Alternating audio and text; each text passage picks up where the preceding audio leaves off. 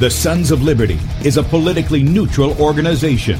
We believe that the Judeo Christian ethic has provided the principles upon which this nation was founded. It is our belief that these principles provide not only the foundation and framework for American government and society, but are also essential to the maintenance of a fair and just society. All program content is based on a Christian biblical worldview. One of you said to me recently that we shouldn't rock the boat. Well, ladies and gentlemen, I want to tell you that I am a boat rocker, rocker, rocker.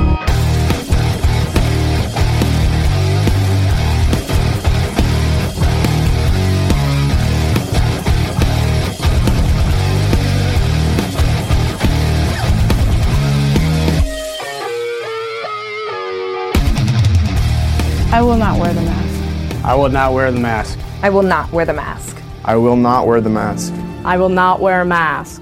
I will not get the vaccine. I will not get the vaccine. And I will not get the vaccine. I will resist evil. I will resist evil. I will resist evil. I will submit to God. I will submit to God. I will submit to God. The Lord I will praise his word. In God I have put my trust, and I will not be afraid. Hear my prayer, O Lord, and let my cry come to you. Do not hide your face from me in the day. For the Lord is the great God, and the great King above Rise all. up, O judge of the earth, render punishment to the proud. Lord, how long will the wicked, how long will the wicked triumph? Righteousness and justice are the foundation of his I hate world. the work of those who fall away. With my mouth I will make known your faithfulness to all generations. For I have said, Mercy shall be built up forever. Your faithfulness you shall On an instrument of ten strings, on the lute and on the harp, with harmonious sound. For you, O Lord, have made me glad through your works. I will You, O triumph in the works of your hands. Are on high forevermore. For behold, your enemies shall perish. All the workers of iniquity shall be scattered. I will defy tyrants. I will defy tyrants. I will defy tyrants. I will defy tyrants. I will defy time. And with that, good morning, America. Welcome, Christians, conservatives, constitutionalists, liberals, libertarians, communists, Islamists, LGBTQ, RSTV, WXYZ people, all the boat rockers in the house, and anybody else I may have missed to the Sons of Liberty radio show here on Red State Talk Radio, where we use the Bible and the Constitution not to see who's on the right or the left, but who is on the straight and narrow. I'm your host, Tim Brown, coming to you live from the U.S. occupied state of South Carolina, the editor at sons of sonsoflibertymedia.com, and for our Muslim friends, I'm the infidel that Allah warned you about. I hold to the book, the Bible, as the authoritative word of God. Glad that you guys have joined us this morning. If you'd like to check us out online, please do so. Sonsoflibertyradio.com and also sonsoflibertymedia.com. In fact, if you're listening by way of Red State Talk Radio and you want to watch the video portion of the radio show that's right, you can see the face that's made for radio, head over to sonsoflibertymedia.com and you'll see two videos there. The one on the left is Bradley's show from yesterday uh, in the afternoon. If you want to watch that, you can click on that and play it up until 3 o'clock Eastern uh, today, at which time he'll be live in that little area there. On the right side is where we're at. Click on the play button, blow it up on whatever device you've got, and then on the bottom right hand corner, you'll see the Rumble icon. And if you'll click on that, you can join us in the chat on Rumble. By the way, we are streaming live to Rumble at Sons of Liberty Radio Live. We're also on beforeitsnews.com, top of the page. They give us that spot there. We appreciate that very much. Also, dlive.tv at the Sons of Liberty. And then we're on a variety of my, for whatever they're worth, Facebook pages. Uh, they're, they're still leaving those up. So we're, st- we're going to take advantage of it. And then if you want to go to, if you're on Twitter and uh, you a stream there, The Real Tim Brow. Yeah, I wasn't paying attention. The Real Tim Brow 2 don't put the N in there. Uh, we're streaming live there and then on our Telegram channel as well. So if you're in our Telegram group, it's streaming live over there as well. While you're at sonsoflibertymedia.com, right up under there where we're streaming live is where you can sign up for our email newsletter. Those go out once each evening. And then if you want our ministry email, go to sonsoflibertyradio.com and you'll get exclusive content there. Those usually go out on Saturdays. Okay. Um, also, if you agree with our message, you would like to help us, there's a donate button at the top of sons of liberty sonsoflibertymedia.com. Click on that make a one time donation. Or you can partner with us monthly as a son or daughter of liberty. That link is also there. Our store is available. Many of these uh, items are requests you guys have made. This this week we're highlighting the Sons of Liberty uh, dog tags. And again, this was something that you guys requested, and the mock up pictures don't do these justice. They're really high quality metal. Uh, same size as a regular dog tag. So if you've got silencers you want to put on there, uh, you can do that. These are normally eight dollars. They say Sons of Liberty on one side, First John three eighteen on the other. They're normally eight dollars, and this week only through Saturday at midnight, you can get ten percent off when you use the promo code LOVE. Love ties 1 John three eighteen, words not deeds. And uh, if you've been wanting to get one of these in silver or in black, you can do so on the weekend, and you can save a little bit of money. Now I'm going to play two little two little clips here and then I want to uh, bring on a special guest this morning. We're gonna we're gonna have uh, an interesting. If you guys have loved the talks we've had on the law and the Bible uh, over the past couple of weeks, I think you're gonna li- you're gonna like our guest because we're gonna be talking about hi- history. Uh, and specifically how the Bible impacted our forefathers. And I'm going back much further than the guys with the Constitution. That's what we're going to be doing this morning. But uh, just to brighten your day a little bit, okay? Uh, those of you who are not. Uh, if you're on the radio, you're not going to see this. You hear the music. There's these four little cute girl toddlers, and all they're doing is just walking around over and over. You know, wouldn't it be great if the people of the world, those made in God's image, would treat each other with love instead of with hatred and with contempt? I mean, that's what we're told to do. That's how people know that we're Jesus' disciples, is by our love for one another. And here they are just loving on each other. Uh, there doesn't seem to be no prejudice going on. There doesn't seem to be any kind of, uh, you know, thing of, uh, I want to distance myself with you. There's not the Sneetches on the beaches because you got two in white, two in pink. Uh, they're just in between each other. And somebody yesterday, when I posted this, they said this looks like one if the SOL congregation got together that there'd just be a lot of hugging. well, that'd be great. But uh, what I want to do, I, I just wanted to kind of give you a bright point. You know, we give you a lot of things that are bad, problems that we've got to solve and stuff, and sometimes we need some bright moments. We need to remember why are we doing this fight? One, we're doing it for the glory of God, but two, we're doing it for for our our, uh, our posterity, right? We're doing it for our children, for our grandchildren, for their children, uh, even as God said in Psalm 127, he talks about, or Psalm 128, when he says, You'll see your children's children. And so all that we do is done with that in mind. Now, this came out of Alabama. We gave you the story. Um, it was either in May, I think it was May or June when, when the story came out. Uh, here was an innocent pastor. All he was doing was taking care of his neighbor's flowers. They were out of town. They asked him, Hey, can you come over and water them? The neighborhood knows him. Somebody in the neighborhood goes and calls and said, Oh, this guy looks suspicious over there. He's using a hose pipe to water the flowers. And the cops come out. Now we have the video, all right, from the confrontation. I, I want you to just take a look at this. They arrest him because he won't identify himself, except to say he's the pastor of a particular church and he lives in the house across the way and he's taking care of his neighbor's flowers. He's not breaking in the house. There's nothing going on, any of that. And this is the video that we got. Police were called on a man for being too black to water flowers. What you doing here, man? Water flowers. You live here? No, I don't live here. Okay. You're not supposed to be Who's here. saying it? They called about it. I don't know who called. I'm supposed to be here. I'm Pastor Jennings. I live across the street. You're Pastor Jennings? Yes, I'm looking out for their house while they gone. Okay. Uh, Watering their flowers. okay. Well, that's cool. Now, do you have like ID and Oh, all? no, man. I'm not going to give you no ID. Why not? I ain't did nothing wrong. did Well, you look. You- there's a suspicious person in the yard, and if you're not one to identify yourself, I don't have to identify myself. I live right over there across the street. Who called y'all? that's what we got to figure out. You have no right to approach We gotta figure out who called. Nothing suspicious or nothing wrong. Told him I'm a pastor. I'm not showing y'all anything. I'm gonna continue to water these flowers. Temple. We got one that's not listening to. I'm not. I don't want to argue with you. Now, this is a tyrant, okay? This is a tyrant. No crime's been committed.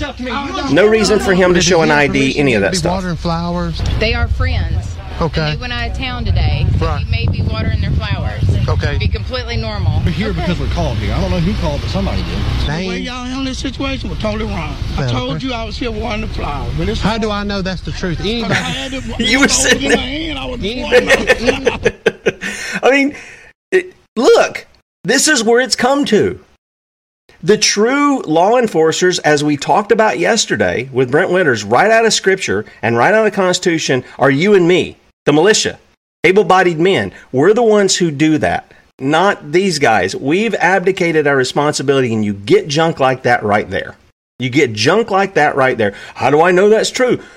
Did you walk up and see me with a hose pipe in my hand watering flowers? Yes, you did. Now, either you have a disconnect or you got a mental malfunction or something's going on there, but whatever the case is. Anyway, with that said, now I have made mention of our guest before uh, in some books. I'm just going to quickly bring these up. I'm not trying to sell books or anything, just let you know.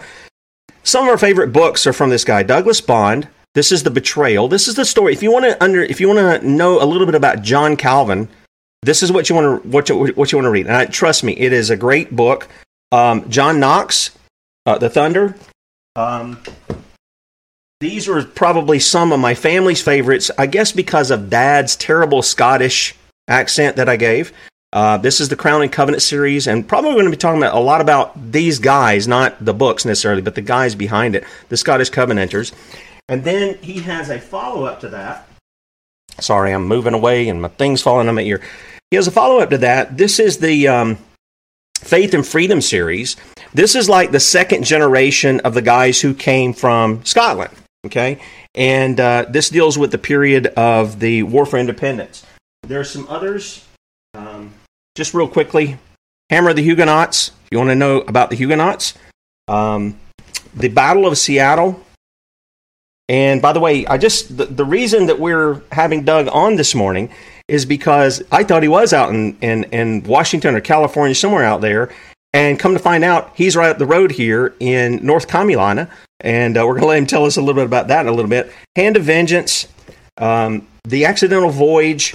And then if you if you guys are interested in like the um, Psalms, hymns, um, those kinds of things, or where they come from, he's got this series called Mr. Pipes, which deals with uh, a lot of that kind of stuff, uh, the hymns and the, the psalms and things of that nature.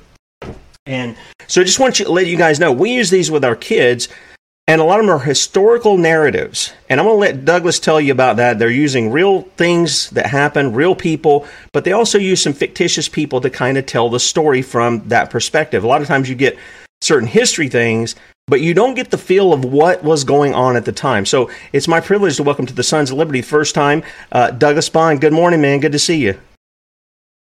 Good morning, Tim. How are you?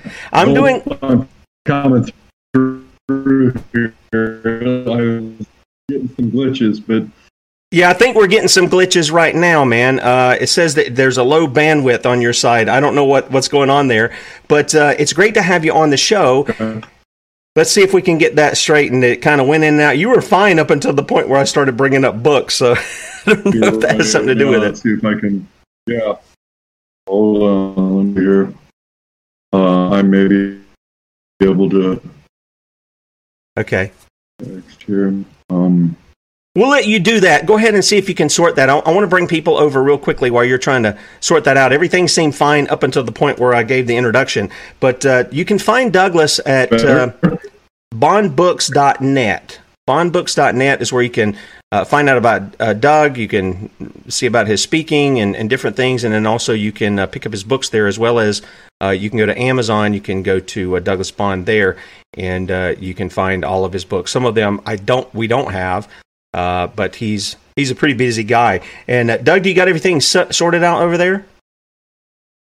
I'm working on it. I'm working on it. Okay. uh, are you getting anything better now? I'm trying to uh, uh, extension here, but yeah, it's just showing that there's a, a, a low bandwidth on your network there.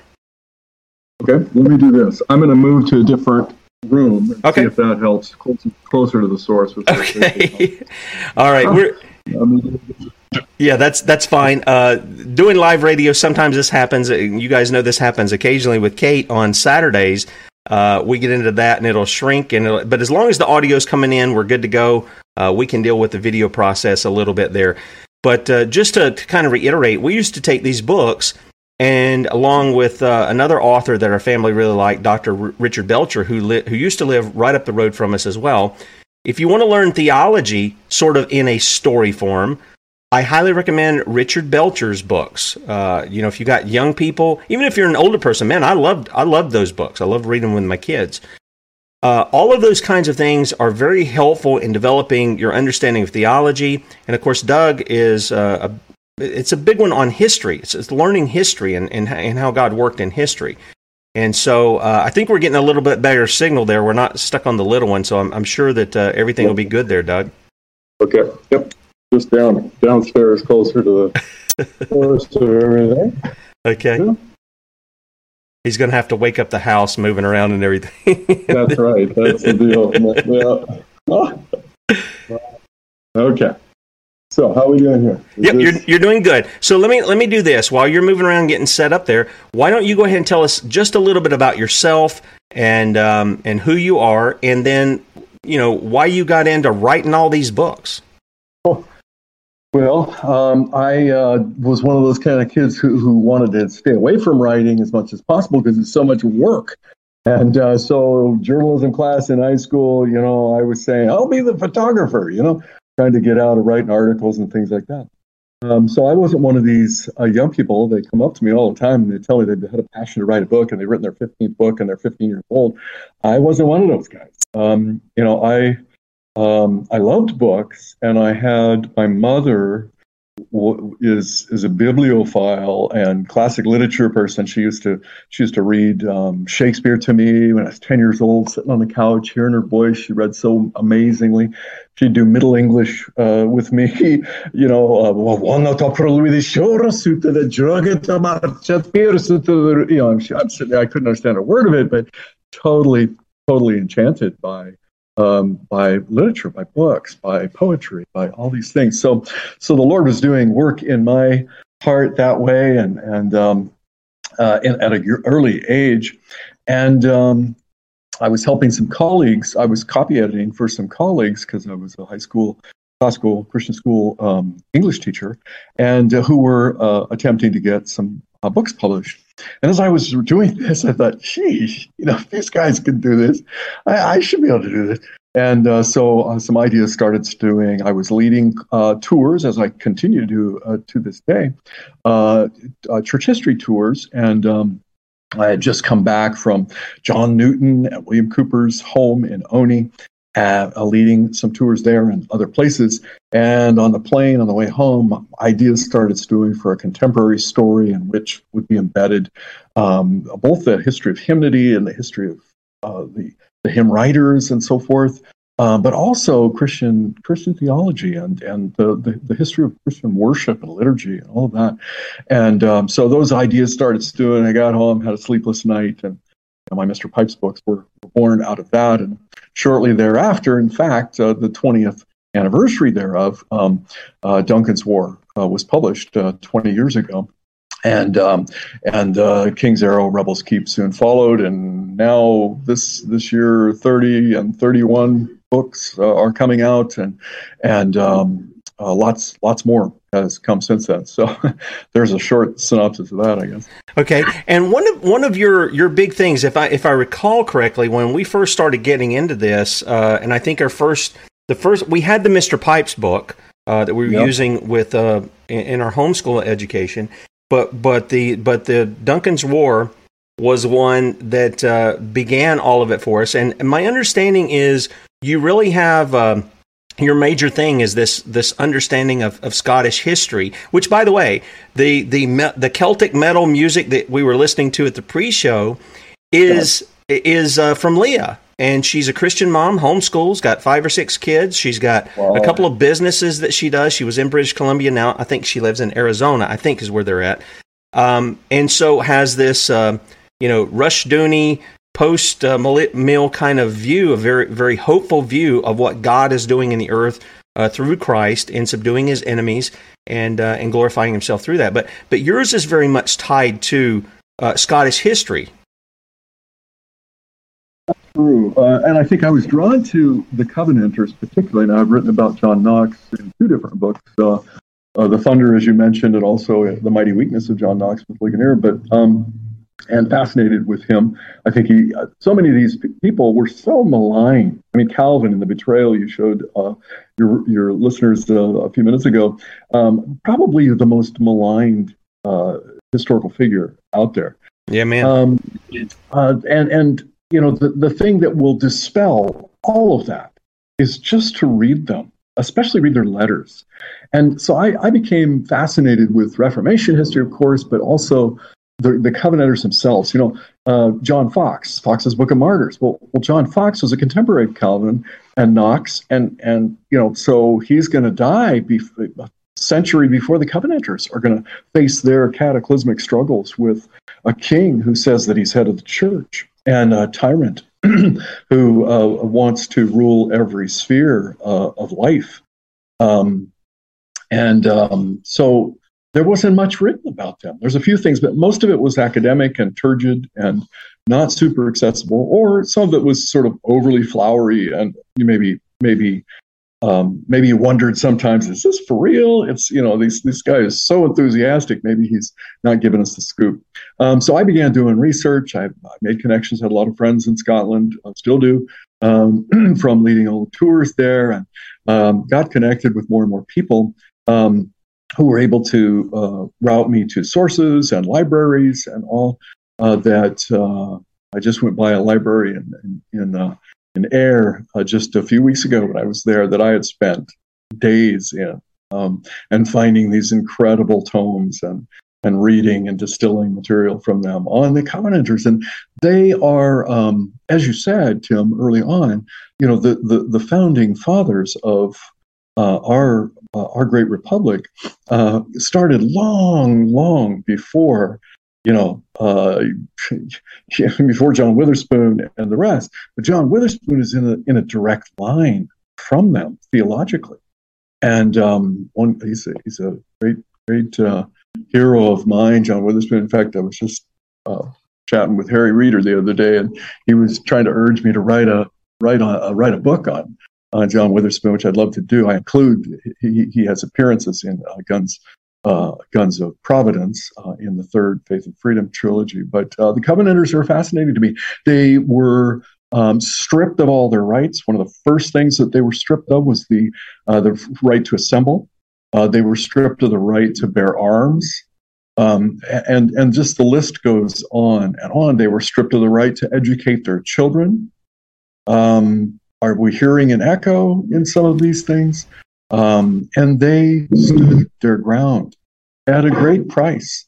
Um, 18,000 Covenanters lost their life uh, during uh, during that uh, 17th century, that uh, killing time, especially of that 17th century, it's called. Yeah, one of the things that when you're saying that, and I want people to understand, is is that when these guys, when the Covenanters, and I've told people about the book uh, Jock Purves's uh, Fair Sunshine. If you haven't read it, trust me, get it. It's it's like that thick. It's not. It's nothing.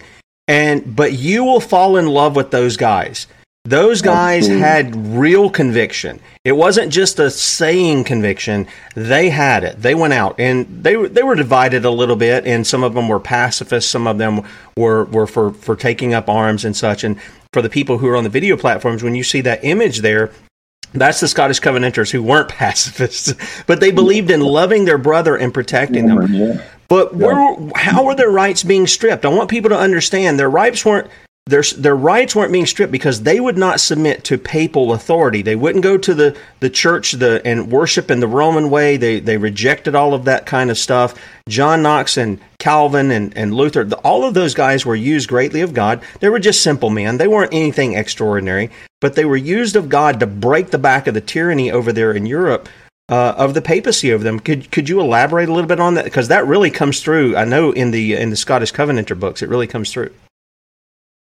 Yeah, I mean, you know, you, you take Geneva, for example. Uh, in Geneva, and of course it gets so maligned. It's an incredibly maligned place, but it was called it was called in its own day a haven for women. You know, and that that's that's that's completely obscured by the uh, you know the progressive secularists today, who ostensibly are supposed to be uh, on the side of women, right? Uh, Geneva had laws that protected women from exploitation and prostitution and other things. And they had laws that protected them in the home and made it a place where it was it was the it was the refugee city of Europe during the 16th century. You don't you don't read that in the text the Enlightenment uh, informed textbooks that we have. Uh, you, you, don't hear that when you talk to a history professor at uh, any of our academies. Um, you know, it was it was a place of freedom, and and it also was a place of, of law and order. And yes, there were laws in place, and yes, you know, there were penalties for uh, for violating those laws, but they were they were just laws. They were laws that that emerged out of the pages of the of the Word of God, and um, um, you know, Calvin gets Calvin gets maligned for. Uh, I've I've heard it said. In fact, I was sitting in the living room of a uh, of a um, president's mansion at a uh, large private university, um, and uh, my son was there. He's a lawyer now. He's uh, quite the advocate.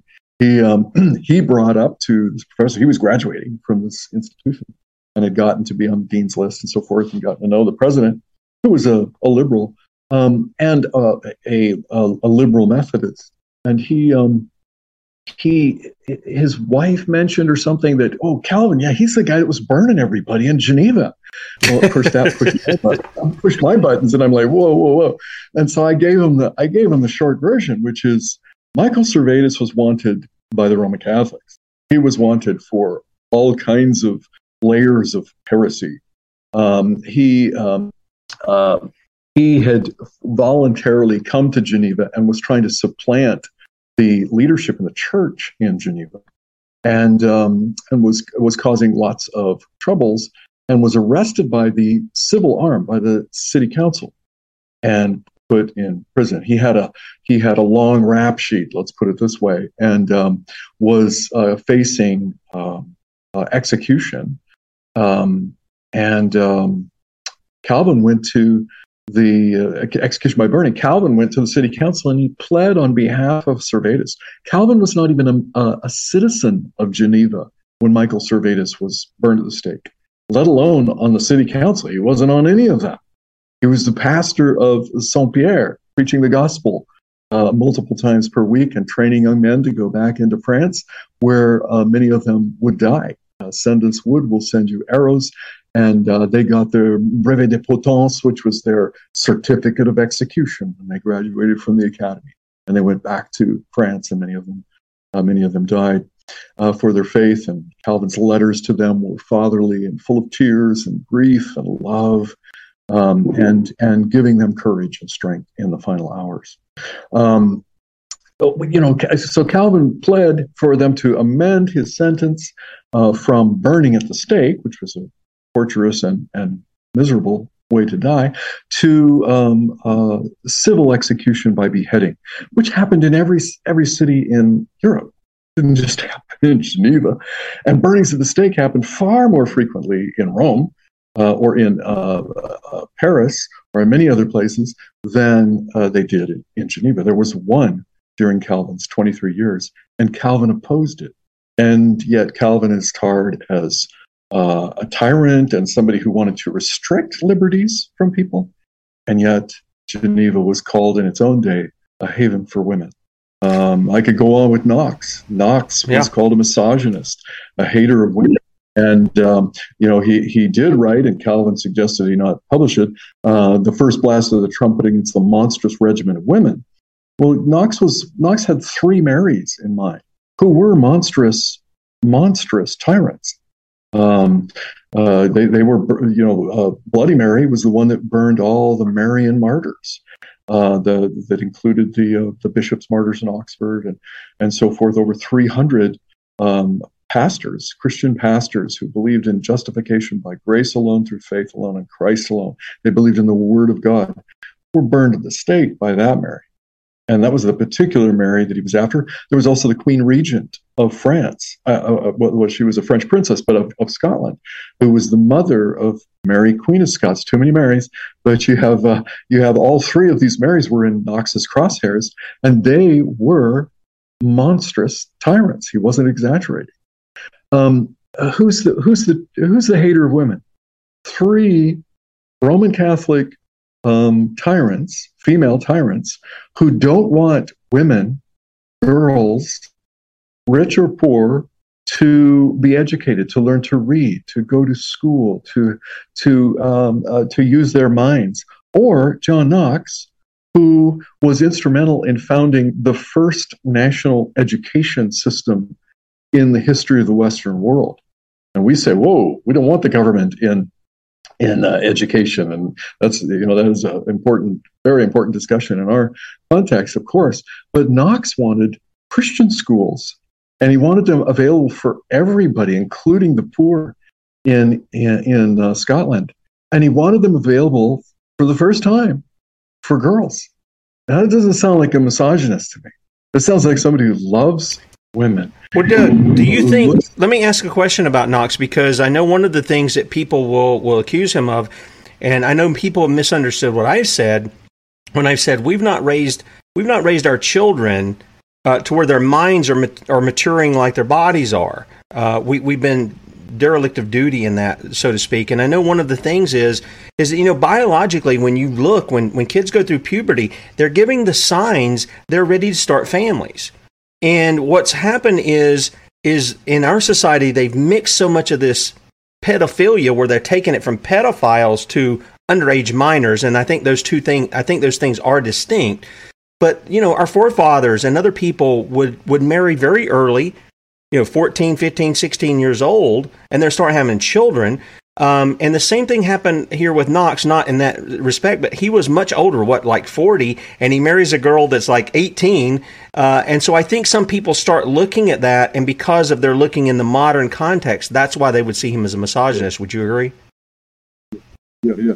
And and the, the, the, the thing about that marriage, it was his second marriage. His first wife had died, and he had two little boys he was trying to care for and take care of, and there wasn't a, any kind of any kind of help for that really. And he's pastoring this church, and he's going around and installing pastors all around Scotland, and all of this. And he remarries um, fairly soon after, very normal in those days. And um, and yes, marries a much younger woman. He was actually, I think, close to his fifties by then. Um, and the the the wonderful thing about it is, it was a marvelous marriage she's at his bedside when uh, my last chapter of um, uh, of the mighty weakness of John Knox I wrote in John Knox's home on the Royal Mile. I wrote the first draft of it there. Uh, in all likelihood, the room that he died in. And uh, what's what's happening? She's sitting at his bedside. She's reading scripture to him, praying with him. They had a wonderful relationship, and uh, they had three daughters. And their daughters went on to be stalwart, st- stalwart uh, daughters of liberty. I mean, they were amazing. Um, uh, you know, uh, covenanters themselves and married to covenanter men, and it was um, it, it, it's just a it's a marvelous story. Yeah, in in our modern context, that seems kind of odd, and you know, we think, oh my goodness, um, but you know, we're superimposing uh, a very distorted, secularized, twisted um, uh, society and culture. Amen. And um, a very distorted understanding of God making us in His image, male and female, and making us to uh, live live joyful lives of marriage, love, and pleasure together, and and procreation together. That's how God made it. You know, God's a hedonist. You know, he he invented all the all the pleasures. All of this is His design. We just take and distort it and wrench it out of shape, and then offer it back to a generation of people as if it's the real article. And it's such a tragedy. It's it's it's ruinous to a culture, and it, it and I've seen it over and over again. It's it just it breaks my heart. Yeah, same here, same here. And a lot of us are coming back, and we're learning. Um, and I can speak for myself. We're learning things that our fathers knew when they were like teenagers. That they would have known these the yeah. things that we're having to relearn. And me as 53, I'm having to relearn things that my forefathers knew when they were teenagers. Uh, which really, when we talk about standing on their shoulders, we're standing on the shoulders of giants, real, real men who had lived their lives. They knew the Word of God, uh, they knew the society, they knew their history, and they were able to apply uh, the Word of God in that in doing what the Scripture says, subduing Christ's enemies into Himself, either by the gospel or in in judgment one or the other. Now let me ask you this because some people are probably saying well wait a minute. I come here and i i only know founding fathers like you know george washington or john adams or uh, thomas jefferson or any of these guys. Long before those guys existed these guys that we're talking about existed and they're the ones who had the foundations. You know um, uh, the, the Apostle Paul says that the foundations are the apostles and the prophets. The, I think he's speaking mainly of the scriptures. He's saying the Old and New Testament are the foundations. That is Christ, and we build upon that. So, how do these guys, these Scottish Covenanters, Calvin, uh, Luther, um, Zwingli, all these guys in Europe, who have been instrumental, Wycliffe, any of these guys who've been instrumental in breaking the back of Rome. And that's what we're talking about breaking the tyranny of that religious, which is a religious and a civil sphere tyranny. They were instrumental in doing it. How did they come into the picture of, of the United States of America? Well, that's, that's such an important question, Tim, and, and, and it underscores how ignorant we are, really. You know, I mean, it really does, because you know people think that the you know Constitutional Convention and our and our founding fathers uh, gathered there to to draft a constitution, and the table was empty. The table was not empty. You know, there were they, they had either physically there on the table or in their minds, in their understanding, in their in their in their whole psyche, they had the, the, these greats of uh, history. You know, Scottish history. Take take Knox and his understanding of the importance of the uh, of the of the subject restraining the crown if the crown steps out of its boundaries. There's spheres of sovereignty, and when the crown steps out of its sphere, it's the responsibility of those uh, of the subjects to restrain the crown. And Knox said that directly to Mary Queen of Scots there at Holyrood Palace at the at the end of uh, the Royal Mile.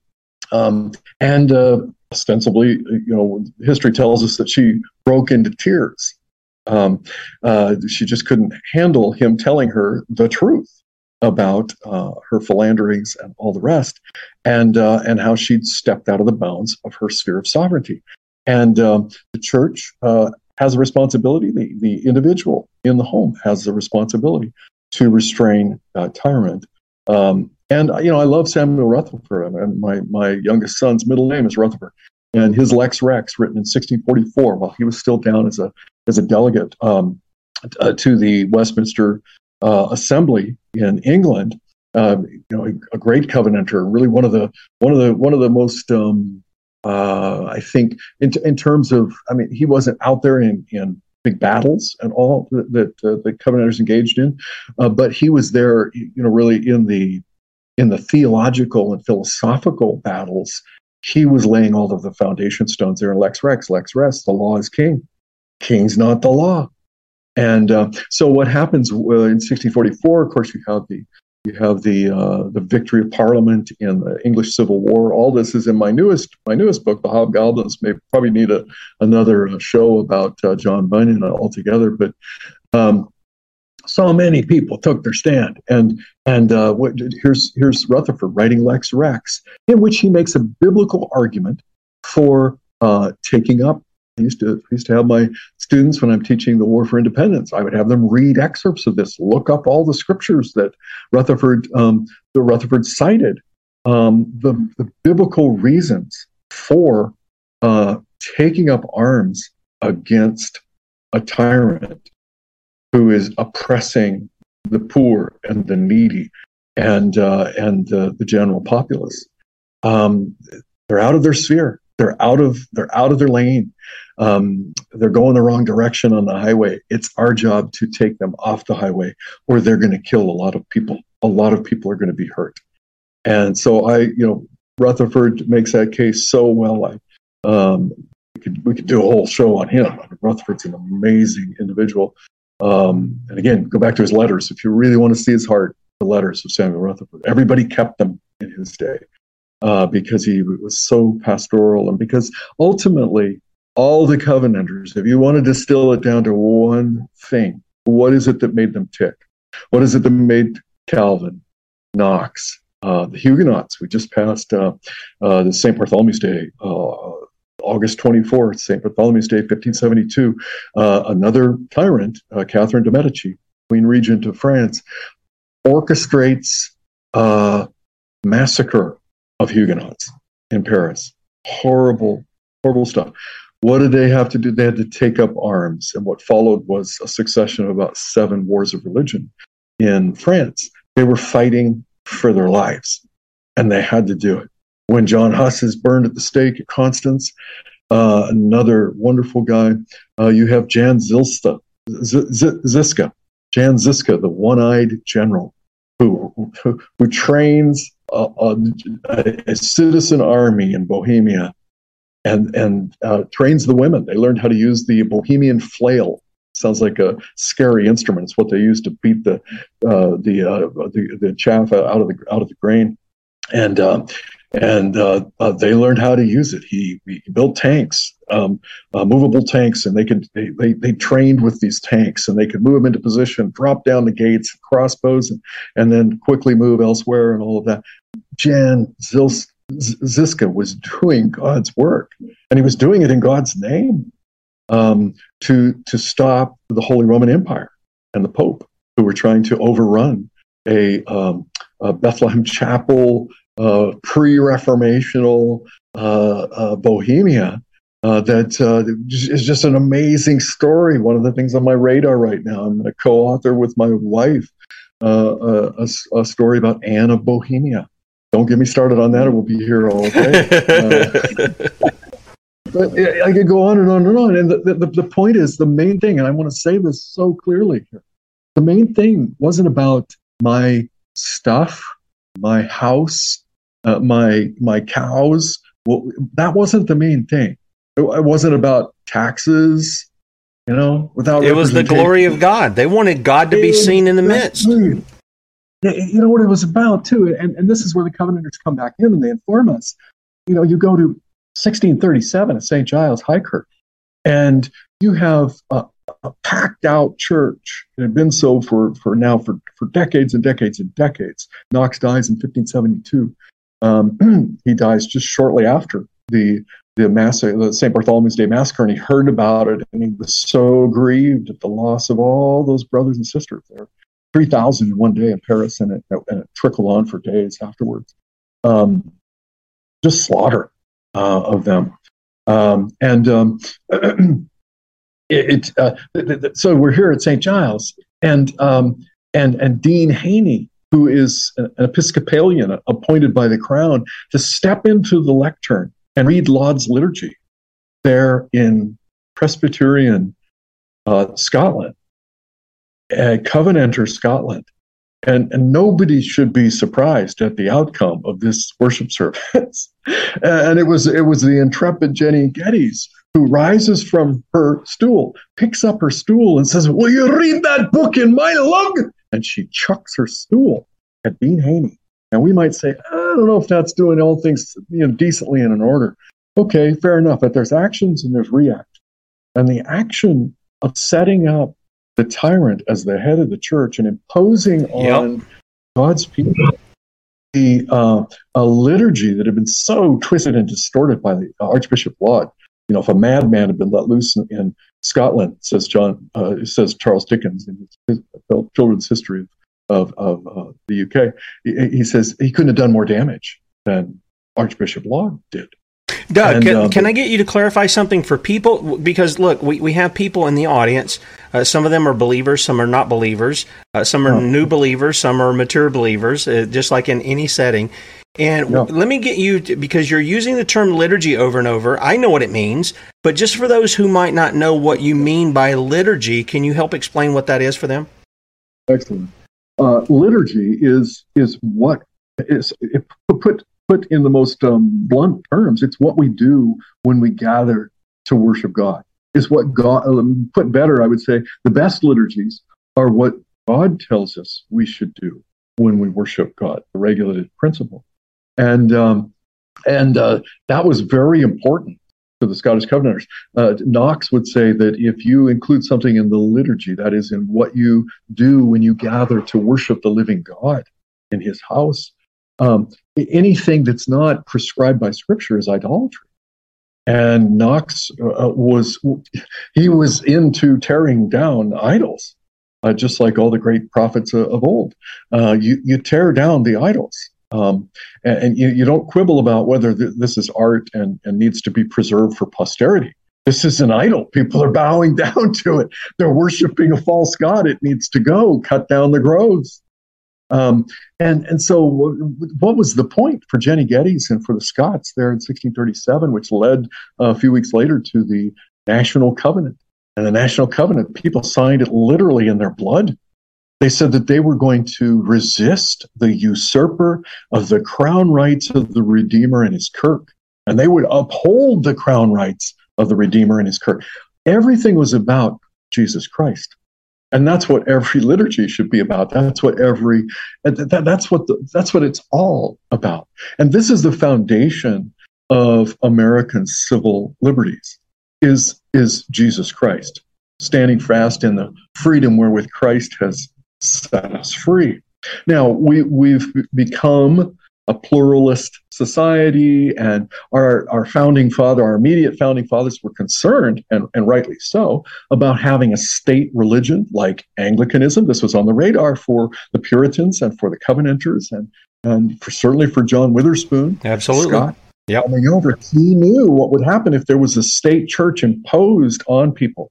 So some the secularists say, see, you know, the Declaration of Independence doesn't have anything about God in it, which means he's never read the Declaration of Independence, but um, that these documents have nothing to do with God in it. And and well, that's complete falsehood. Number one, but but number two, um, when they say they didn't want to establish uh, a state church. They didn't want to establish Christianity. They don't say a state church. They didn't want to establish Christianity as and and you say, well, okay, but there was something. There's always something. It's always that history of Rome and and her imposition, both in the religious. You know, Doug, that that leads me to believe we can draw it right back from Scripture. Moses didn't go in and perform the duties of the priest, did he? And the priest didn't go perform the duties of Moses and those who were set up. They were distinct, but they worked together among God's people. And I think that's what you're getting at. Rome wants to do both. They want to control the religious, what you think spiritually, what God is is, who who he said he is, what he's done, this, that, and the other. They won't even control it down to, boy, if you know we're going to baptize you and you're you're regenerate, and then you know, but if you commit a mortal sin, and then you've got to come and confess that to the Father, and Jesus says you don't call anybody Father but God, right? Uh, those kinds of things. Uh, versus, and, and then they want to carry that over in the civil sphere to become what the Pharisees were at the day, adding their own little pretended laws in to oppress oh. the people that they themselves weren't even keeping. So I want people to understand there's a lot that came before that. Now we can go back to Thomas Gage in um, uh, Massachusetts and we can see uh, just reading that story of how he treated his people and how they responded, you can see like several of the amendments to the Constitution that are in there right out of that. Uh, sure. You can see directly from that. But large part, you're pointing out these things. And I'll, what I want people to get in their heads is look, when these guys, it wasn't that they wanted to take up arms, they wanted to take up. Uh, when you read, um, especially Jock Purves's, or you read any of your stories uh, that you tell, the historical narratives there from the Crown and Covenant uh, series, when you read it, it's not that these guys had this uh, bloodlust. It wasn't that they, they were out to, to just be you know, these weekend warriors that they just wanted to kill people and this and that wasn't it. They were fighting because they realized, like what God said to Israel about the Amalekites, if you don't wipe these people out, a little leaven leavens the whole lump, right? Right. That's right. Yeah. Yeah. Yeah. No, it's uh, it's it's absolutely right, and um, uh, I mean they understood that, and if they if they did, I mean, well, let, let, let me back up for a moment you know the field meetings. I was thinking about that. One of the pictures that came up uh, during the during the uh, the Celtic the Celtic medal. My my 19 year old son would love that. But um, the um, was a, was a was a field and all, and it just reminded me of these conventicles that the Scottish Covenanters met in. They went out to worship God because the churches, the parish churches, were all controlled by the crown, and you were forced to go and hear some drunk um, you know, cousin of so and so who was appointed to be the vicar there, who had no sense of the Word of God or uh, uh, of Christ, uh, as as Wycliffe loved to call it, the law of Christ. It didn't have any sense of that. He was a time server, a hireling, and so what they did was they just they didn't show up. Their name went down on the blacklist. They didn't show up. They got fined. They got fined. They got fined, um, and they got hunted down. And they went out into the glens and into the moorlands and they met, worship God under the heavens. Uh, sometimes in the dreich, the, the the rain and the cold and all of that. And there's stories of some of them getting pneumonia and dying to go worship the Lord. You think about what we've been passed through with the pandemic. There are Christians in Nigeria who go to church knowing that the likelihood is that church is going to get torched while they're in there this Sunday. And they go anyway. They don't quibble about a mask or a vaccine. They go and worship Jesus. They go and sing his praises. And um, and that's that's what God's people, intrepid, courageous Christians have done down through the centuries. We need it more than ever. You know, what do I do? I do history. More than ever, we need to get reattached to history. If we don't, if we don't gain perspective on where we are right now, um, we're we're going to be entirely enslaved. Um, and um, you know, it was it was Witherspoon who said that if you give if you render up your civil liberties, I'm paraphrasing him here, don't expect to keep your religious liberties. You you render up the one, your religious liberties will come next. So you draw the line in the sand, as Witherspoon did when he signed the Declaration of Independence. Um, one of the reasons why uh, the um, the War for Independence, I like this name actually, is called the Presbyterian Parsons War. I love that name. You know, uh, they called them song singing Yankees. I live in North Carolina now. I got to be careful about that. But, um, You're a Johnny Reb now, aren't you? That's right. You betcha. Yeah, but um, yeah. So well, Doug, here, here's the thing. We got about three minutes left. Can you stay okay. for it? Do you do you want to stay, or can you stay uh, over the allotted time that we have? Is that okay, or you guys can stay for a few minutes? Sure. Yeah. All right, we'll keep you over a little bit, um, and I, I want to give you time to kind of you know point people to your website and stuff. Even though we did that the first, but but there's so much to unpack here. I mean, yeah. you're kind of telling us what went on there. I want to. I mean, it's probably going to take us a little bit of time and so I, I don't want to hold you up but as much time as you'll give us i want you to kind of help people understand all this stuff that happened in the 14 15 1600s and all this stuff both in europe and then here in the states because people have to understand the united states existed not in the name, the United States of America existed not in the name, but in that foundation that was set because all of the colonies all of the laws that were that were being passed, and you can go back and read. I did a whole thing on uh, how the how they dealt with sodomy, how our forefathers dealt with sodomy, and almost everyone. And one of the fascinating ones is the point back to states like New York. They would cite Leviticus and they would say this is the this is a, a capital crime. Um, you would have Blackstone who would say it's a it's a crime that shouldn't even be mentioned. It's the you know it's the crime that shouldn't be mentioned. Um, they would Im- speak of that, and then they would say the punishment is death.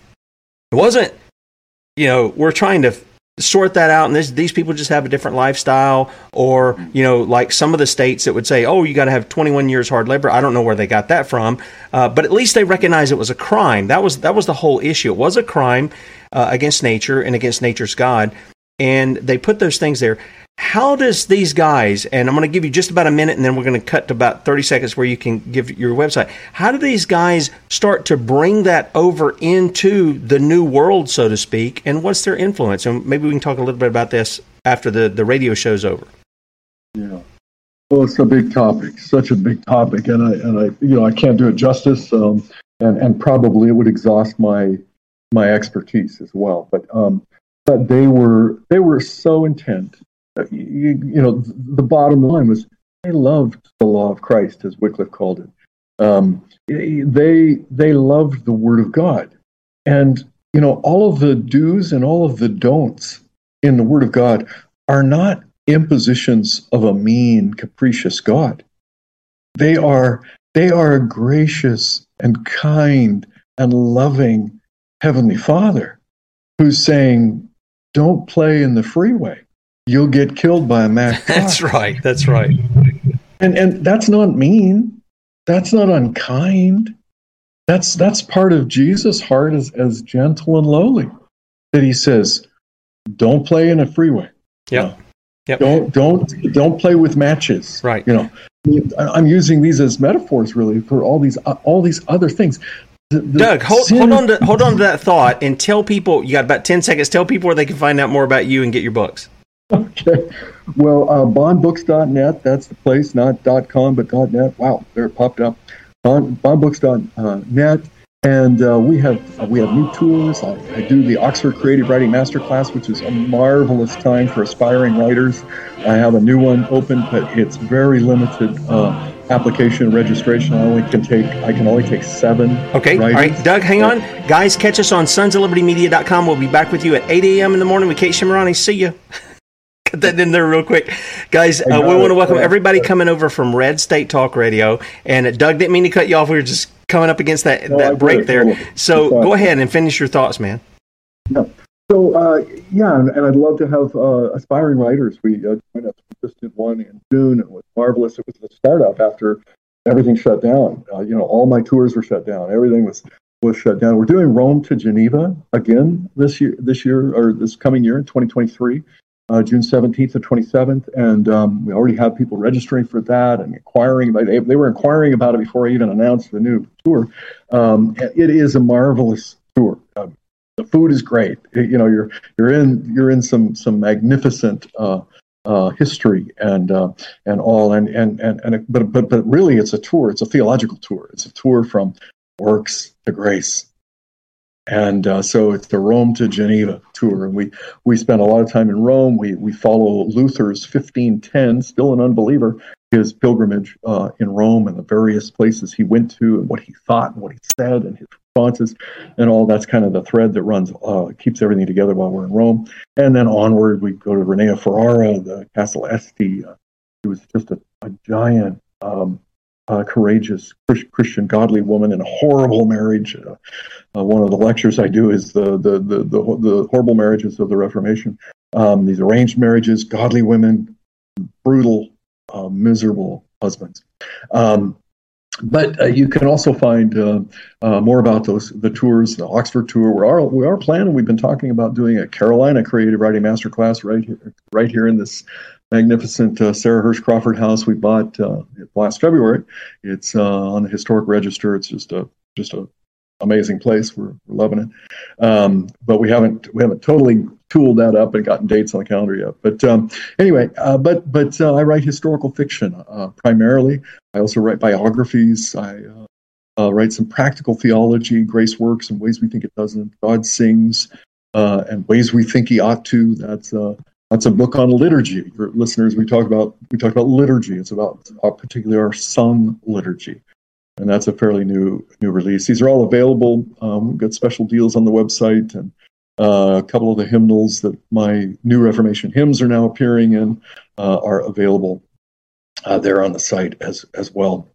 And um, uh, new, my newest release is The Hobgoblins by John Bunyan. Or not, it's not by John Bunyan, it's by me, but it's, it's about John Bunyan. and I create a I create a fictional character. Actually, I actually take from Grace Abounding to the Chief of Sinners. Uh, Bunyan one time mentions a childhood friend with whom he used to do all kinds of pranks and crazy stuff, um, like ringing ringing bells during the worship service. That you know the French are coming, the French are coming, you know, things like that, crazy stuff. Some of them were just stupid stunts, and others were you know downright blasphemous, sinful. But um, but um, uh, he he mentions Harry uh, as a childhood friend who he used to cut up with, and uh, Bunyan goes on, and the grace of God is converted marvelously, and we we know something of his story. Um, I try to unpack it uh, in its details there uh, in the Hobgoblins from the point of view of Harry, who's watching watching uh, Bunyan all along. Ends up being the jailer. Uh, he thinks he's he's risen in life be, to become the town jailer, and all. But he has proximity to Bunyan then throughout the story. Hobgoblins comes from the Pilgrim hymn, which appears in the second part of Pilgrim's Progress, which most people haven't read. Um, and it's where Valiant for Truth, great name, right? And Mr. Greatheart, yes. just taken on, just taken on and fought some enemies of God's kingdom, and uh, some tyrants who are trying to oppress God's children and uh, slew them. One of them was named Mr. Presumption. And uh, I often talk to covenant children, children who grew up in Christian homes, and I tell them, you know, that that's that's your sin. That's the sin that the, the enemy's going to try to get you with is presumption. Uh, thinking, oh, I'm in. I'm, I'm good to go. I go to church. You know, I, I, I say the right things I'm supposed to say. Um, I sit up, do, do this, do that. Say sir, say ma'am. You know, we're learning that now coming south. But uh, teaching the kids, you know, you got to say sorry, got to say ma'am. You know? Yeah, yeah, it's, it's uh, called manners. it's, it's a lost thing in the Pacific Northwest. Let me tell you, they don't even know what it is. But uh, the neo-pagan Pacific Northwest, there isn't any sense of matter. But um, but anyway, um, um, hobgoblins uh, is in the second stanza of the Pilgrim Hymn, which Valiant for Truth sings. He just breaks into it after this triumph. Uh, you know, uh, who would true valor see? Let him come hither. One here will constant be, come wind, come weather. So forth. The second stanza is hobgoblins nor foul fiend can daunt his spirit. He knows he at the end shall life inherit, and so forth. Yeah. But anyway, that's what the title of the book comes from. You know, Doug, when you're saying that, when you're saying that, I'm thinking of when I was reading the, the and I don't know, it's it's woven throughout the, the series there, the Crown and Covenant series. But they would often sing a certain, yeah, they would sing a certain psalm t- to one another to let them know that they were on the same side, that they weren't being deceived. And you know, we got Mr. Wordsworth here talking about he makes this comment in the chat. Distinctions are critical to sorting through all the history in order to come to a correct understanding of what happened. And he followed up with um, many people, or most people, have been given a warped and manipulated view and aren't able to make the necessary distinctions. And, and that's so they won't come to a right conclusion. I think that's been by design by the enemy uh, against us that we we become an ignorant people. I think it was Thomas Jefferson who offered the the quote, "You can't expect to be ignorant and free at the same time." Because ignorant people often become slaves, and we that's what we become in this society. We become slaves. We're not those who walk in authority. We're those who walk in fear of what is the state going to do to us if we don't put the mask on, if we don't get the shot, if we don't, you know, say the right thing, or if we don't uh, keep our lips buttoned about uh, there is no such thing as transgenders. Men dressing up like women or mutilating their bodies to make them look like women or women doing this. If we don't keep our mouth shut, somebody's going to, you know, it's going to be considered hate speech. And, and it's like we have to be free in order to speak out on those things, not to try to be uh, unsympathetic to sinners. That's not what I'm saying. Uh, right. Or to give them the gospel, but to tell the truth, to speak yeah. the truth to them. Right. Uh, I, I think that's right, Tim. I think um, we, we live in a day when the pressure, you know, we have to ask ourselves. This is often ascribed to Martin Luther, but he didn't actually say it. It was in a novel written about Martin Luther later. But but we but Luther would say, you know, we have to understand where the battle lines are being drawn for us you know, we can learn our history and we can find out what, what, what were the battle lines for the Covenanters, what were the battle lines for, and, and we'll see overlap, of course, but where are they specifically for us? In other words, where is the attack coming on the wall? And we've got to make sure that we're on that wall, defending that part of the wall. Amen. And that we're not over on some other part of the uh, of the castle, defending a part where nobody's nobody's coming, nobody's threatening that. But we're over here feeling like we're being faithful because we're there on the wall. It's just that there's nobody shooting at you. Not, that's not the particular place where the enemy is engaging us right now. Uh, we're we're finishing Screwtape Letters. We're just a couple chapters ago in our in one of our family worship times um, in our home, and uh, you know Lewis is is so good about giving us the insider view of you know what's the particular strategy right now for the uh, you know our father below which is the devil you know for how they approach the enemy uh, and, and, that's god and and those who say they're followers of the enemy uh, yeah how do you do it? Well it's the same thing reply, applies in reverse. We where's the attack? Well the attack here is in all of these fronts. I think the danger for christians and i know i'm i'm wired this way. I can do this because i get i'm, I'm intense maybe you've picked up on that already. No, uh, no, not you. I get, I get intense. I get really intense, and I get criticized for this, and, and rightly so, because sometimes I so I'll just say, say it straight up, and it goes into an, that intensity becomes an insensitivity to the slavery and the lostness of this person that's in front of me. So, so when I see somebody who's parading their bisexuality or their whatever they're calling it. And uh, and I've seen it uh, close close to home, and, it, and it's just so heartrending. Um, I want to first pause and and not react and say, you know, where's my cudgel? You know, um, I want to pause and say, but for the grace of God, there go I. Yep. I undeserving sinner that I am, my heart still, even redeemed and regenerate and and being sanctified daily, my heart goes in sinful, wicked directions. I, I too, I'm the man. I'm the chief of sin. I want to say these things to myself. I'm the chief of sinners, Paul said, right?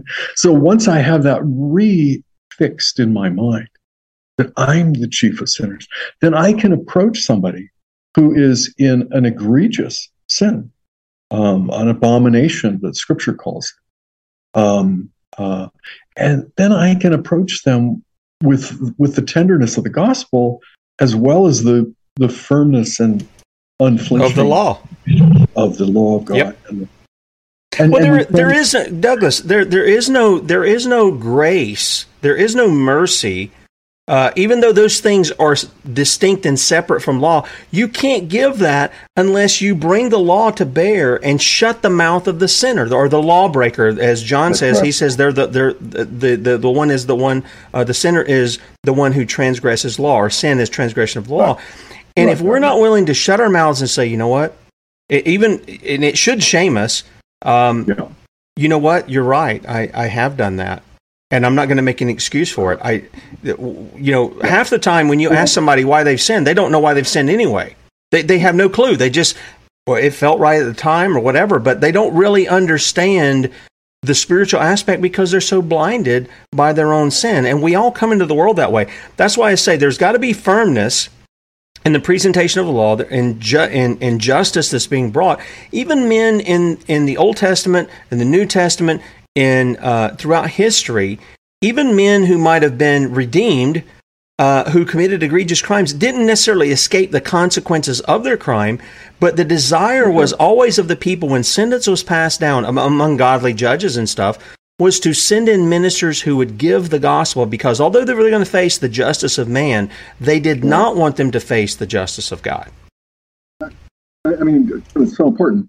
because This picks up a thread from earlier when Michael Servetus was in prison in Geneva, put there by the city council, not by Calvin, not even you know, a person who's not even a citizen uh, of Geneva can't do that. A citizen can't do that. Only the city council. Anyway, um, Calvin goes into the prison and he sits down with Michael Servetus, and what does he do? Does he rail against him for his? You know, he pleads for him to repent. Exactly. He, he says, you know, unless you repent, you're going to perish. It's going to be way worse than just your burning at the stake here. You're, you're going to burn in hell for all eternity. That is a mercy. That is extending grace to uh, to Michael Servetus, and Calvin did it. He modeled that, and um, I think that it's it's easy for us to get into our our you know into our our little our circle and to forget that we too would be right there um, if if it wasn't for the grace of God, and that that tempers my my way of presenting the law of God my, my, way of presenting the bad news. It doesn't alter the bad news. It shouldn't. And if Absolutely. it does, Absolutely. then I'm completely missing the boat here. I, I'm there's no the, the the cross is of no avail. The cross means nothing. Christ's death means nothing unless there's really bad news out there. And there is really bad news out there. And the lost need to know it. But we need to extend it to them with grace, with them knowing that, that this is what we've received, not because we deserved it, not because we deserved it all. In fact, Paul makes the case that we deserved less. You know, in First Corinthians chapter one, you know, the, the the least are the ones that God has pitched His eternal saving grace and love on. Amen. Um, and uh, what a what a glorious thing, and what a what a way to regulate my t- my tendency towards self righteousness. Let's face it, we all have it. The Pharisees yep. put it on yep. all the time, um, and I want to temper that. I try to convey this in my books over and over again is that, you know, I mean, I mean, Sandy M'Kethe, think about him. He's a reluctant man reluctant to take up arms, and his son Duncan thinks for a while maybe he's a coward, you know, and um, and all because that's that's sometimes the dynamic between fathers and sons. Let's face it, simply, um, and and yet, and it, and it took time for Duncan to understand that his father was so mu- so felt his need for the grace of Jesus every day that that he he was re, he was so it made him reluctant to to strike down the enemy of the gospel um, without without being able to convey the gospel to them. Um, and um, so he was so reluctant to do that. And eventually, of course, as we know, uh, it came down to it, and he had to do that. Ezra, have a good day. Love you. Um, my, my beloved just brought me my first of mugs of tea. Gonna, yeah, you're gonna have to have another one there. That's a big mug too. Uh, okay, tell anybody. This is the first of three. well, listen, let's take this. Uh, I don't want to keep you too long because I know you got things to do, but I, I'm hoping maybe we can just cover in maybe 15 minutes, give a maybe a, a sort of a synopsis of things. We talked a lot about history. We've talked about mentioned a lot of men God has used in history that we don't even know how they've impacted their li- how how they've impacted our lives hundreds of years later. You mentioned Bunyan. People I've I've uh, mentioned Bunyan several times. Of course, most of the time it pops up with my eschatology, where he talks about this beast that comes up from time to time. You know, because everybody every time it's always we're, we're in the last days, and everybody you know they've done that for years. And it's Yeah. just God's judgment coming upon disobedient people. And Bunyan would say, well, this happens throughout history. And he, he shows that. That's what he's showing in his story. And it's to test men it's to, it's like when god says i send false prophets among you to see whether or not you love me. Right. It's not to you know it's not to exalt them. It's to see do you love me? Do you listen to what i say? Are you obedient to that? So uh, what i want to do in these if we can go 15 minutes uh, and then I promise I'll let you go because I want to respect your time too. And we'll do another show. We'll bring in for some of these things that you talked about before because I think that's very, very important. I love it. I But- think I've found a kindred spirit here, Tim. Yeah. So if we can take and uh, and and give a synopsis. So when you were saying they come to the Constitutional Convention, now I'm one of those guys. I recognize that the Constitutional Convention they sort of well they didn't sort of they usurped the the things that they were told to do, which was ratify or excuse me amend the Articles of uh, Confederation, and they wrote a whole new constitution. And even George Mason said so. We don't have authority to do this, but we're going to do it anyway. And that's why I warn people about Convention of States, Article Five, con cons, and all that other stuff. But the fact of the matter is, there was such an influence that came before that, like hundreds of years before that. The Geneva Bible, uh, with Calvin's notes, all that, brought in what mainly by the English, I think. But then you also have this Scottish Covenanter influence that came in. And you and I were talking about uh, me being part of the AR, the Associate Reformed Presbyterian, which I didn't even know till we joined, are the descendants of the Co- Scottish Covenanters. So that was like bonus for me uh, and my Right. family. But can you help people understand where is that influence that really came into uh, for a couple hundred years at least into the states that was Protestant biblical Christianity that formed the foundation. When I say formed the foundation, it formed the law of the society that was there and the just punishments that went across with that. Can you kind of do your best to kind of squeeze that in uh, as to, to help people understand that? Yeah, well, I'm talking to a guy who lives in South Carolina. I live in North Carolina. But, you know, I mean, the Carolinas were a basis. I think maybe this is one of my draws. You know, the Carolinas were the places that uh, the first load of Huguenots came. They came in 1562. Did you know they came that early? You probably didn't. And most people don't because they were slaughtered by the Spanish from Florida.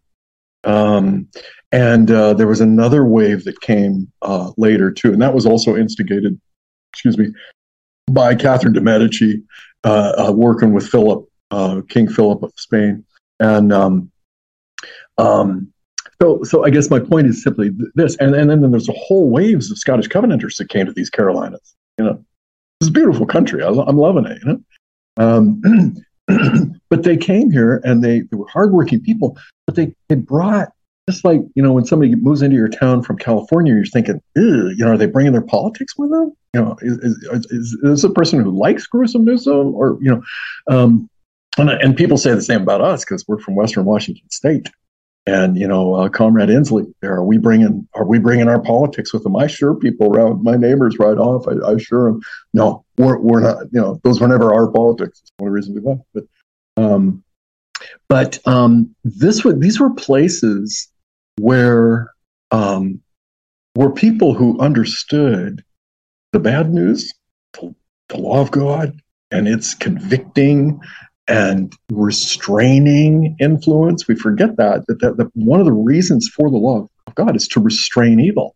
In a in a simple society where not everybody's a believer, and even believers need the restraint of civil law. You know, that's not just for the yeah, it's sure. not just for the unbeliever. You know, I need the restraint of the civil law.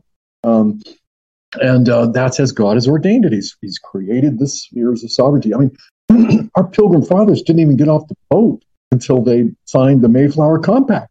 They knew that there needed to be a civil body politic when they landed in the wrong place in this barren Massachusetts coastline and not in Virginia.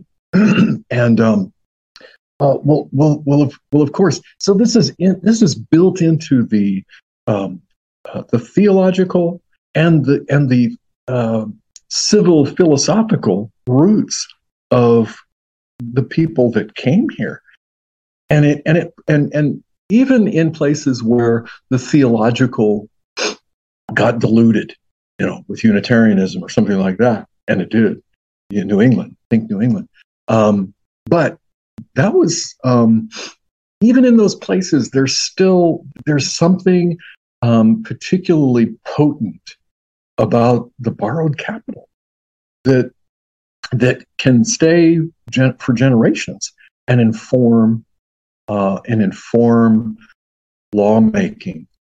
And uh, laws are always somebody's the expression of somebody's worldview. Always are somebody's religion. It, exactly.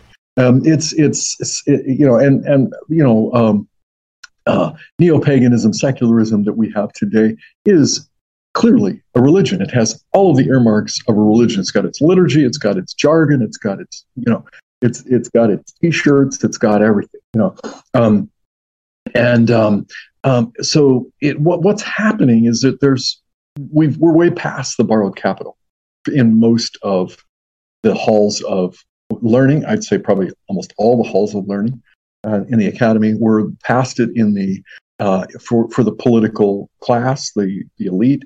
Um, by and large, uh, have come up through ranks that have almost entirely severed themselves from the borrowed capital of the truth of God's word informing our laws. Um, you know, it's uh, in our law schools. You know, I've got a son who's a lawyer. Uh, our law schools, and he actually during his his law time. I hope he wouldn't mind. I don't think he'd mind if I said this. You know, there were times when I was concerned, and I and I talked to him because I felt like he he was in an environment where he's so encircled by liberal thought, and it, and and it's not it's unchallenged liberal thought. It's not it's not like it's uh, out there for discussion with with you know. Um, uh, Blackstone or something like that. No, it's it's unchallenged. It's just it's just it indoctrination. That's what it is. Exactly what it is. And I I felt I was hearing him move in that direction. Well, what it ended up doing was, yeah, he he was testing his he had his toe. He was testing some things, and it's made him much more. He's he's now a prosecutor in Oklahoma City. Um, he um, he um, it, it, it's it's made him much more uh, solid in his uh, amen. convictions because you know he had to be out there and i was worried and i was praying and i was you know having conversations with him. And then and then now uh, legally in terms of his uh, jurisprudence um, you know i i I'd vote for him for the if I was in a position to do for it. Do it. Well, part of part of those things is great about seeing your kids that that God becomes their God to them instead of just it's Dad's God who He's taught to me. You know, we're we're both of, of a covenant mindset that we believe our children that God makes the promises not to us, but also to our children, as Peter says in Acts chapter 2, just like he promised to Abraham and, and his, his line for his seed, which was Christ, we know. But God makes those promises to us. We have every right to hope in Christ that he's going to show the same mercy through the gospel to our children. We don't presume on that. We still do the duties that we have to do as mom and dads to, uh, to educate them, Deuteronomy 6, and to teach them. But, but, our, but our hope is in that God would take out the heart of stone, put in the heart of flesh. Maybe he did it when they were little. Uh, you know, I've known people who've never known a day where they, I mean, they're like David. They've never, you have, yeah. That's me. Yeah. yeah. D- David, we read David in the Old Testament all of this other and then he gets caught up in the sin. He's he when he's confronted he's repentant. But all his life has been i've known god. I've meditated on his law. I've done my duty before god because he is my god. All of these kinds of things transpire and so some of that's that's there. So i'm glad to hear you know that's those are great things. They're encouraging to the parent's heart because the parent is not god. They they may trust in god but they still have those concerns because uh, yeah. we're men and yeah. it's good to see when our children take hold of God for themselves and say, God is my God. He's not just the God of my father, he's my, he's my God. Yeah, and I, I guess I would I would add to that because I just in what I do and uh, over the years I've just met a lot of people and I've I've talked with lots of anguished parents and uh, um, I've been that anguished parent um, and um, you know um, Jacob have I loved Esau have I hated yep that's that's in the Abrahamic covenant. That's Isaac. Uh, that's Isaac's offspring.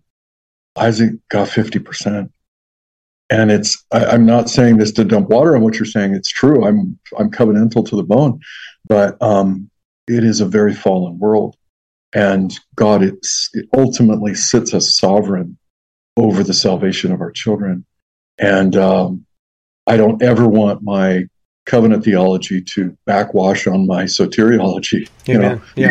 Um, and I, you know, I would say too that you know if you look at Jesus' story of the prodigal son and, and really the two lost sons, but um, what is what is the thing that he placards in the Father? There, he's got a love for both of them. He's got a love for, and he's a tender-hearted father. He's a kind father. You know, he's a generous father who's who's Jesus describing? God, our heavenly Father. That's who he's describing. And and uh, what happens to him? What happens to that father? Do does, do any of us think that a, a, a father who's portrayed as Jesus portrays the father of the elder and the younger sons um, wasn't bringing them up in the nurture and admonition of the Lord? Doing the best he could. He never did it perfectly one day, did he? Um, and neither did Isaac, with uh, Jacob and Esau. Um, but, but, that's not that's not the conditionality of the covenant. It's that you be perfect. You know, as my heavenly Father is perfect. We were just talking about that uh, at dinner last night. Uh, the scariest verse of the Bible, if we don't understand the gospel, is Matthew five forty eight. You know, uh, you know, uh, Jesus ends the the Sermon on the Mount. You know, be perfect as my heavenly Father is perfect. Okay, so we got to unpack that deal. We got to understand what that really means. It, it, means number one that God takes sin very seriously, um, and, uh, and and and a call to holiness He takes very seriously. And as we hear it, we realize as we hear the whole Sermon on the Mount, we realize that we're not any of those things. We, we're not doing any of those things perfectly, and we're certainly not perfect. We need a perfect substitute in our place, which is Jesus saying the words, Be perfect as my heavenly Father is perfect. And in effect, the gospel is saying, And I'm going to be perfect for you.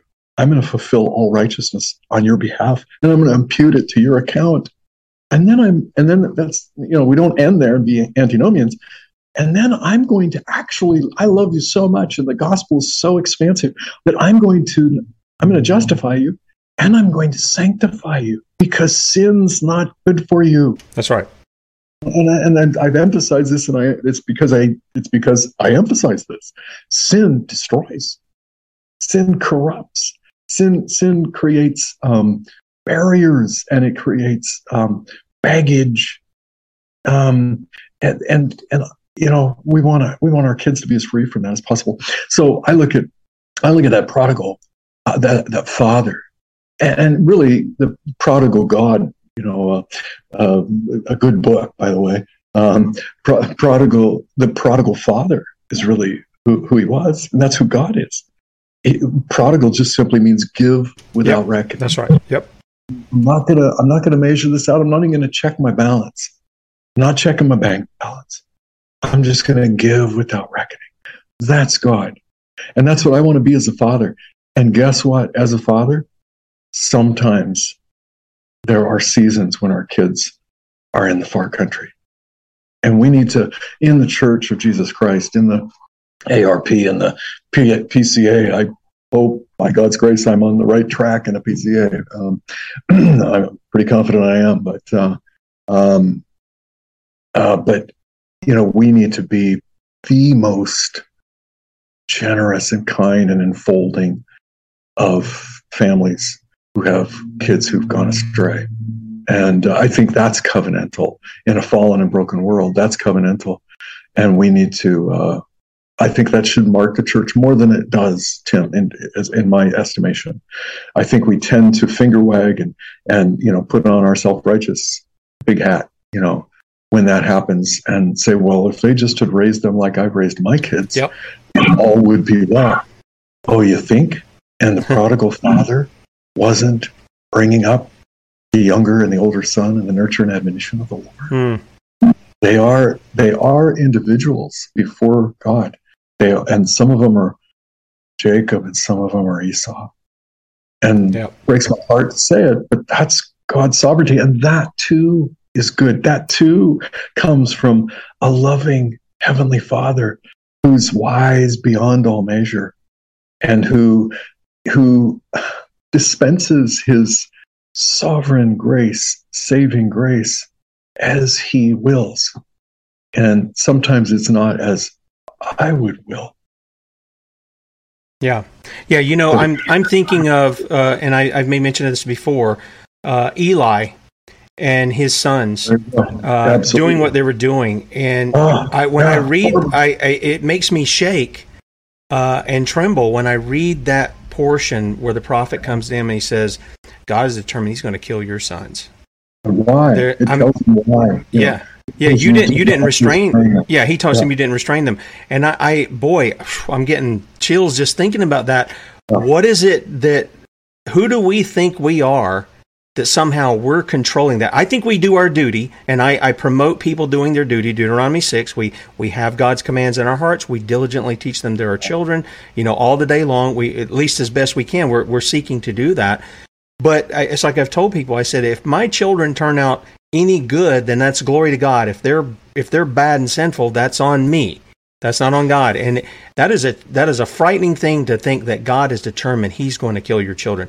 And I, I hope people hear your heart here and what you're saying. I hope they hear the heart of God in that is that we who have been forgiven much, we love much, but we also are, are, recognizing, hey, this is serious stuff. We don't have to be mean and nasty to people. We have this is serious stuff. What you're involved in is going to take you down the road to the judgment of God. And that's why we want people to repent. And you know, Doug, that is the message that is missing from the modern church in America is is the holiness of God, His law is upheld, and that is the reason Jesus comes. Jesus doesn't come just to kind of say, "Hey, I'm uh, I'm hippie Jesus here, and we go and uh, we go we go have a you know a drink together, and we hang out together, and we be good buddies, and I love you, man, and all this other, and uh, and leave you in your sin." Notice the Bible says He was named Jesus because He will what save His people from their sin, not just from the consequence, but He's going to. I tell people, what is the trajectory of your life? It's, it should be towards perfection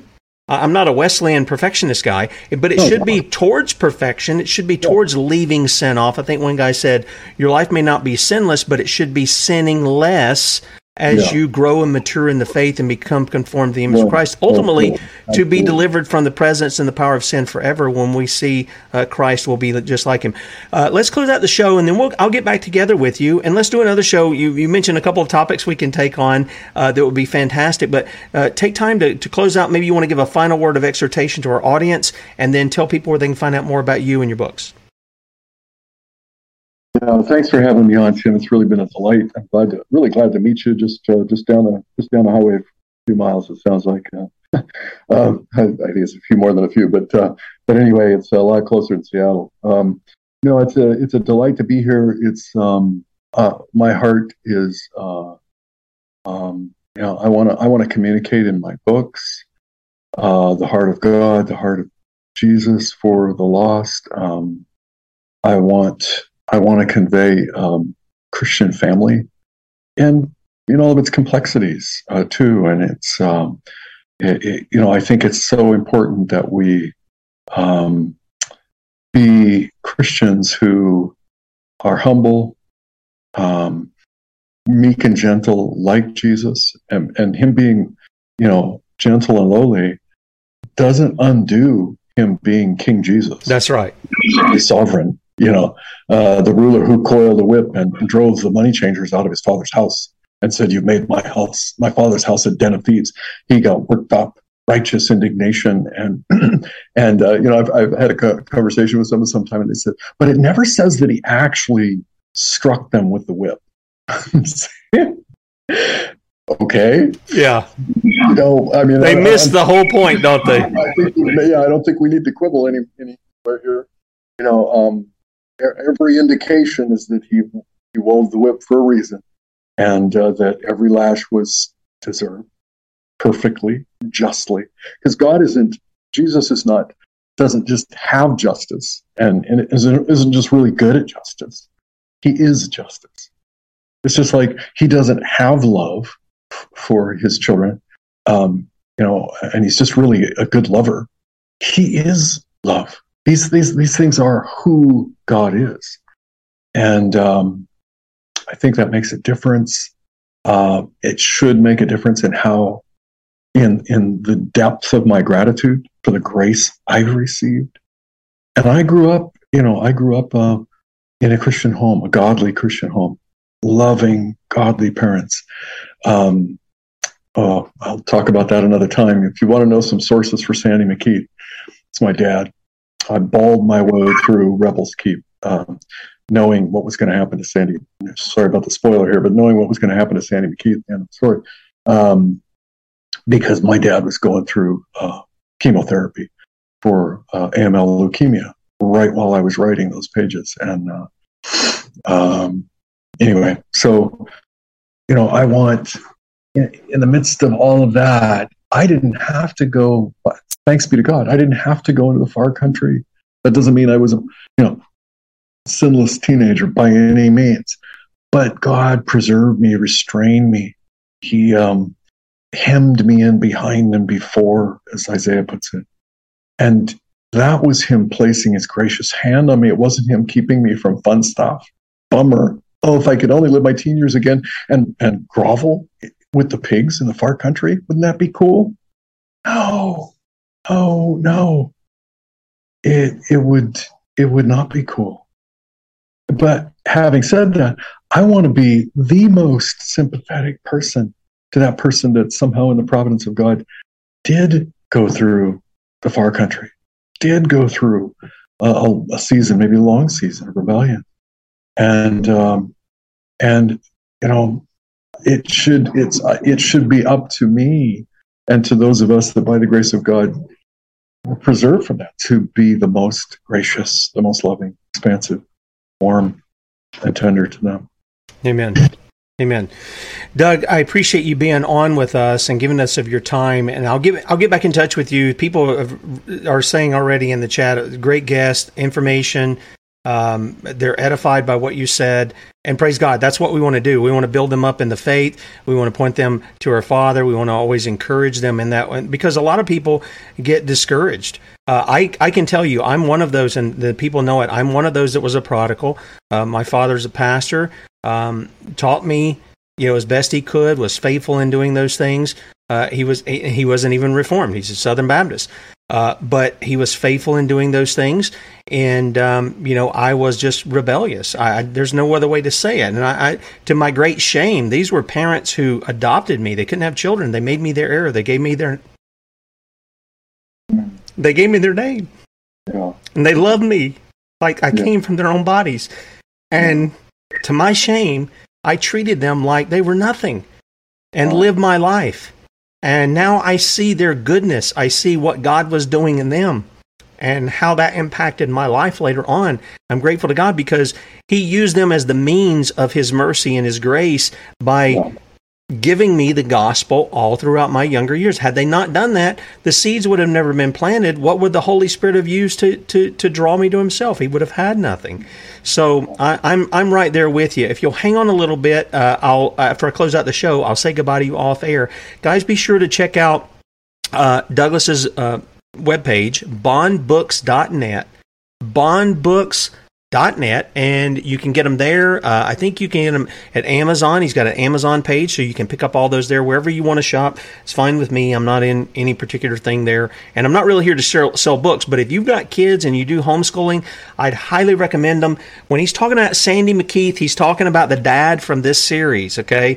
And uh, you're talking about you wept. I, I think i told you last or the other night when we talked on the phone i we got to the last chapter of the last book and here's dad sitting at the table uh, trying to read it to the kids, and I can't get a word out because my heart's just broken over the story. It's a it's a fictitious story um, based on historical real events and stuff, but my heart's just broken because you you kind of lo- come to love these characters that are being played out, and uh, I'd highly recommend you get these and read them. Read them with your kids, and then talk about the history. It's a wonderful uh, way to do that. Kids love stories. These is a gr- this is a great way to bring a historical reality uh, through a historical narrative. Now, catch Bradley at 3 p.m. Eastern, 2 p.m. Central, sonsoflibertymedia.com, and then we'll be back in the morning.